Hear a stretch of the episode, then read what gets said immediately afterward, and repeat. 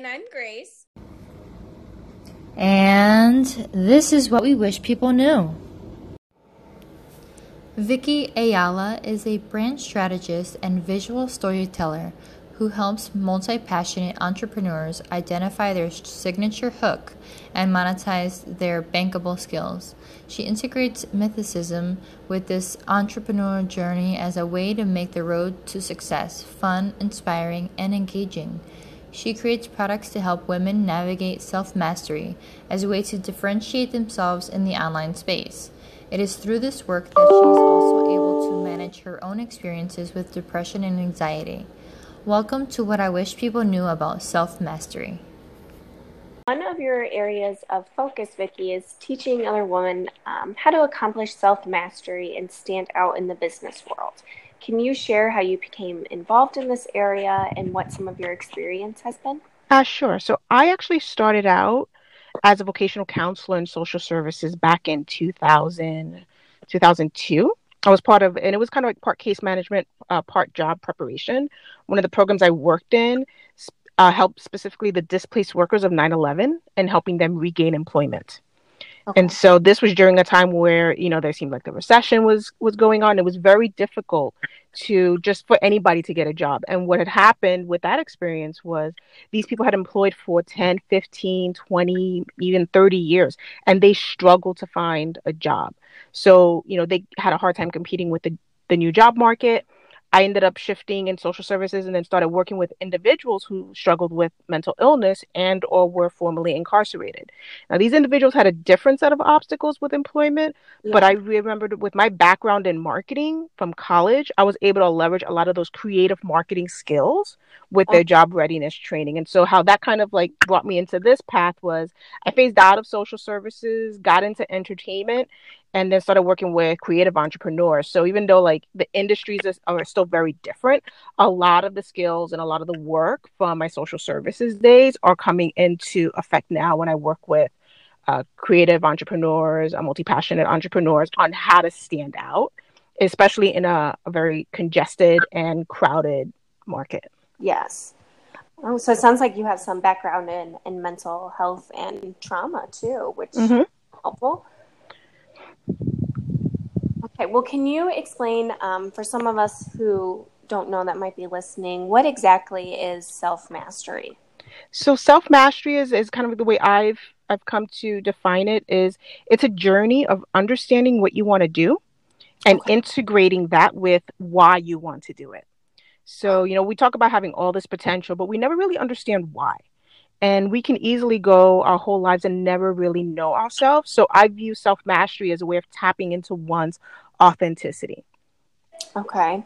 So your your real self, um, I guess. Yeah, like really getting into what it you know, what makes you tick. What makes you, you know, we talk about passion, pursue your passion, and we can all identify what our passions are. But do we understand why there are passions? Okay. Okay, so going beyond just the what mm-hmm. um, into more of a deeper conversation. Um, so, what are some of the you know beginning steps or techniques that you would recommend um, for people who might be interested in starting this process of self mastery? I would say, and and it's interesting. It's it's almost kind of the same process I give entrepreneur people who are entrepreneurial and want to consider the entrepreneurial journey, or even if I went back and gave myself advice, uh, the first thing I would recommend is is therapy, and only because working with a professional who knows how to ask the right questions and listen to what you're not saying is a great way to start the process. And then there's tools and resources, and you, you could do readings on things like you know the Jung archetypes, Myers Briggs.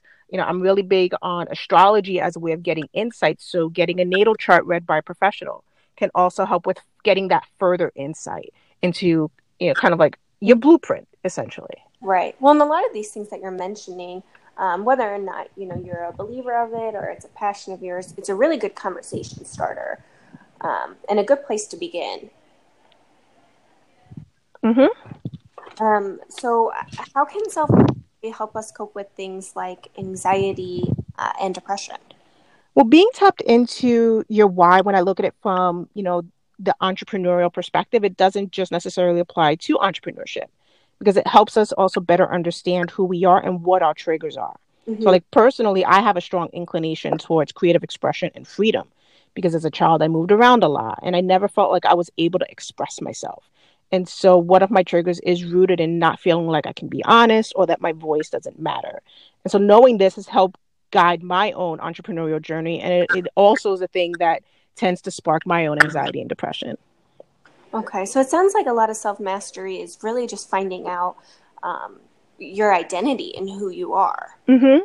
Yeah, once you have that insight, what's great about it is now you have this information about yourself that's always going to be ongoing and it's always going to be evolving. You could create strategies, you can create game plans, like you can create structure around this information so that whether you know we talk about entrepreneurship that seems to be my my niche with that but mm-hmm. this could apply to any aspect of someone's life okay and so it seems like um, you know with things like anxiety and depression once you know yourself you know your triggers and then mm-hmm. the automatic uh, way of coping yes exactly Okay. Okay. Well, another one of your um, areas of expertise is helping entrepreneurs manage symptoms uh, of depression and anxiety, which is kind of what you were just um, speaking of. Why do you think this is such an important area of focus specifically for people who own their own business? Yeah, I think I think we're having we're starting to have those conversations now, and you're starting to see people be a little bit more open about it. Mm-hmm. Entrepreneurship can be a very lonely journey. Yes, and self mastery is great, but it's not going to you know curb those conversations you have with yourself at three o'clock in the morning where you're questioning what you're doing with your business, what you're doing with your life. So having that information is great, but I think also tapping into a community or just connecting with other people. Because I think what we find, and especially when we talk about depression within the entrepreneurial space, is that you may think that you're alone, but then you find all these other people who have the same, you know, anxieties, who have the same symptoms, who have the same fears, and who have the same experiences. Mm. So, kind of starting that conversation um, on your own in order to open that door. Absolutely. Mm-hmm. I think um, loneliness, another piece I really see it in is people who work, you know, um, in IT jobs because, you know, it's, it's often isolated. You're on your own. Um, you might not have, you know, contact with people really. Um, so it sounds like that, that loneliness can also be found in, in people uh, who work for themselves. Yeah, and I've always, you know, one of the things I've always questioned is does entrepreneurship attract people who may be susceptible to depression or does the journey of entrepreneurship amplify that that symptom because I, I you talk about IT it's funny because I used to be a web designer and I used to do coding uh, and I and my peak time was always from 11 a.m. to uh, 11 p.m. to 3 a.m. when everybody was sleeping because that's when I can get my work done. Yeah. And that became, I mean, I, my friends used to nickname me vampire. I had vampire hours because I was never up during normal, well, what we considered normal hours. Mm-hmm. But it was, that was the lifestyle that I had created for myself because of the work that I was doing. It's very isolating. Mm-hmm. Uh, yeah. Well, it's interesting that you say you don't really know uh, which way it goes. I, I kind of view it as being almost um, circular. You know, I don't know if a certain personality type is attracted to entrepreneurship. I think you're on something, you know, interesting here, but um, in that, you know, you are kind of going at it alone and it takes a while to, to see, um, you know, the, the outcome of all the hard work you're putting in, um, which obviously can spiral into some depression and anxiety. Mm-hmm.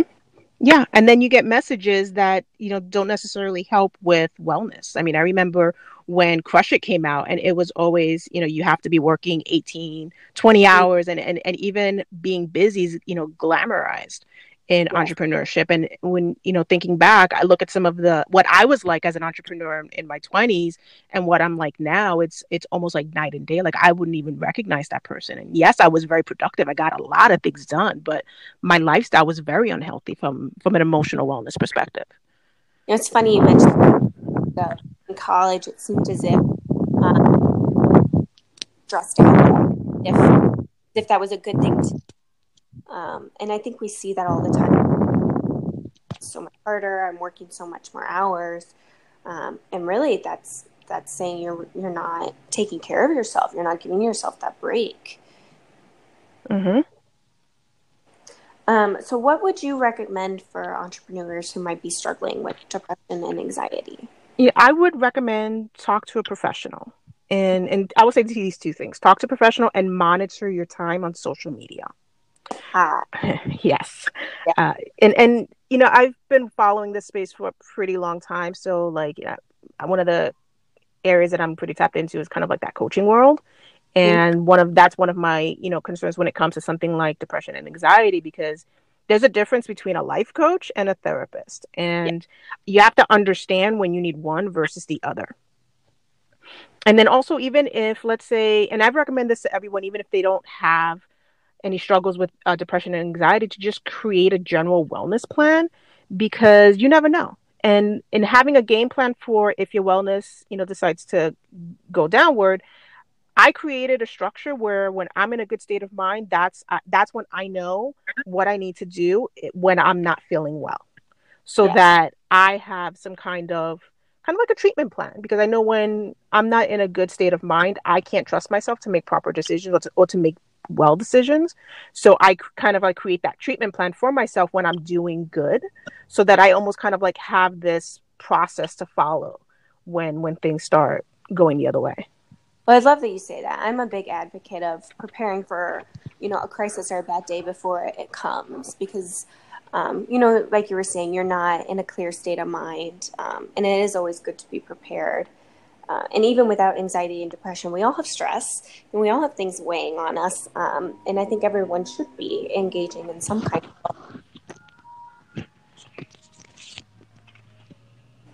Um, so, what are some of the ways that you maintain this healthy work life balance or well, well? Well, I would have to say I'm just starting to maintain a, a healthy work life balance. I mean, I've been on a wellness journey for the past six months, and it took a health scare for me to get there. And so that's been instrumental in creating my own work life balance struggles. You know, okay. one of the things that's key for me is reclaiming my weekends uh, and sleep. I mean, sleep has always been something that I've struggled with for mm-hmm. for years. Yeah. And so that for me is also that's kind of like my my marker. I know that when I'm not sleeping well, then the anxiety and depression are like right behind that. And so, you know, I always try to maintain some kind of structure and, and routine with my sleeping pattern because that to me is is what keeps me not just you know alert but it, it, it almost kind of like it's the leader in my wellness okay well i think that kind of ties into what you were saying with um, you know, people come in with this idea you have to be working crazy hours or 80 hour weeks. And a lot of people view sleep or taking a break on the weekends as wasted time. Yeah, it took me probably 10 years to shift that perspective in myself as well, because yep. I was definitely one of those people.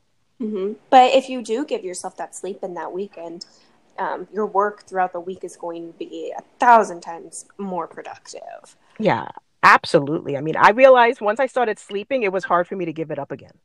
and because it's, you know, it just, even when I have like a bad night or a bad day, I know I just need a good night's sleep. And it doesn't necessarily make everything better, but it helps reset my mind so mm-hmm. that I can approach whatever situation or whatever emotions from almost kind of like a blank slate. Yes, I, I like the idea of viewing it like that, like a a fresh start. Mm-hmm. Um, well, are there any resources that you would like to recommend um, for you know any of the various topics um, we've discussed today, especially for um, you know accomplishing self mastery? Uh, sure. So uh, there are three, actually three books. The first book I, that I, I would say kind of like sparked that journey within was uh, The Gifts of Imperfection by Brene Brown. I think it's the first time I've ever read a book and actually cried reading the book. I love that. And and her tagline was, you know, let go of who you think you're supposed to be and embrace who you are. So yeah. at least once a year, I try to read that book. Um, right. And then even for like entrepreneurship, what the book that has been really instrumental for me in helping me understand, like even just with my journey with the entrepreneurial path, is uh, it's called it's life design for people with too many passions to pick one. The Renaissance Soul. Okay. And so it also helps me with my niche because I work a lot with people who are kind of similar to me that you know they're multi-passionate entrepreneurs they like all these different things but they don't know how to organize and kind of like bring it all together okay and then sally hogshead has a, a great book called fascinate which i also highly recommend it in, in it in that book she talks about your triggers for persuasion and captivation okay Okay, great. And then do you have any of your own professional um, resources or websites that um, anyone who, who wants to get in touch with you or, um, you know, kind of like some of the things that you're talking about can find? Uh, sure. So I, my opt-in for good five years was uh, personal brand archetypes, which kind of you know plays along the same idea of creating archetypes, but from a personal brand perspective. And so I've taken that opt-in and converted it into a, a workbook. So I have the personal brand archetypes workbook on my website, and then I also have a Sacred Journey, which is really more of a guide towards self mastery and I integrated that with an Oracle deck that I had created. But the the Sacred Journey Mastery follows these kind of like ten phases of the I call it the sacred journey, and it's usually tied in with people who are on that entrepreneurial path with their with their journey. Mm-hmm. But people who aren't necessarily entrepreneurs have been using it as well. So it's it's more like you know, phase one is surrender, and then phase ten is activate. So it's everything in between that moment of surrendering to the journey and then activating that insight. Mm, and it's a part of kind of it sounds like being ready to to change and put in that hard work. Mm-hmm yeah, I'm a big believer in like, you know, you have all this insight, but the insight's only as good as your willingness to take action on it. Yes, I could not agree with that more. Um, that is so true. Um, well, I want to thank you so much for interviewing with us today. Um, for anyone interested, I'll share the resources um, below in the um, information section of this podcast so everyone can access them uh, if they so wish. Vicky, is there anything else you would like to add before we conclude today? I mean, I would add when it comes to something like self mastery, it's not, you know, understand yourself, but then also understand that, you know, we hear that phrase a lot with, you know, it's the journey, not the destination. And I think it's a little bit of both, but you have to be able to understand the difference between the two. Like self mastery can be a destination, but it's also going to be, you know, as our lives change, it's going to evolve. And so recognizing that self mastery can be a journey, but with mile markers. So yeah. you may have to, you know, and I was talking to someone earlier this week about using that analogy of like, yes, we all love the journey, but at some point we're going to have to pull over and get gas. At some point we're going to have to pull over and get food. We may want to pull over and take some pictures. So you have the journey, but there are going to be points where you're going to have to do pit stops. Yes. And you might circle back too. Exactly. Mm-hmm. Yeah. Yeah. And I think, you know, part of it is you have to be willing to take that journey to get to the destination in the end. Um, and, and noticing these small successes, these landmarks that you're talking about is really important because otherwise you're going to feel like it's pointless. Mm-hmm. Um, yeah. So that, I think that was a great final note. Um, and want to thank you so much for interviewing with us. Thank you for having me. Thanks for listening to What I Wish People Knew. If you would like to be interviewed for this podcast, you can email us at info at acceptingtherapy.com. Again, that's info at acceptingtherapy.com. You can also reach us at www.acceptingtherapy.com. Thank you.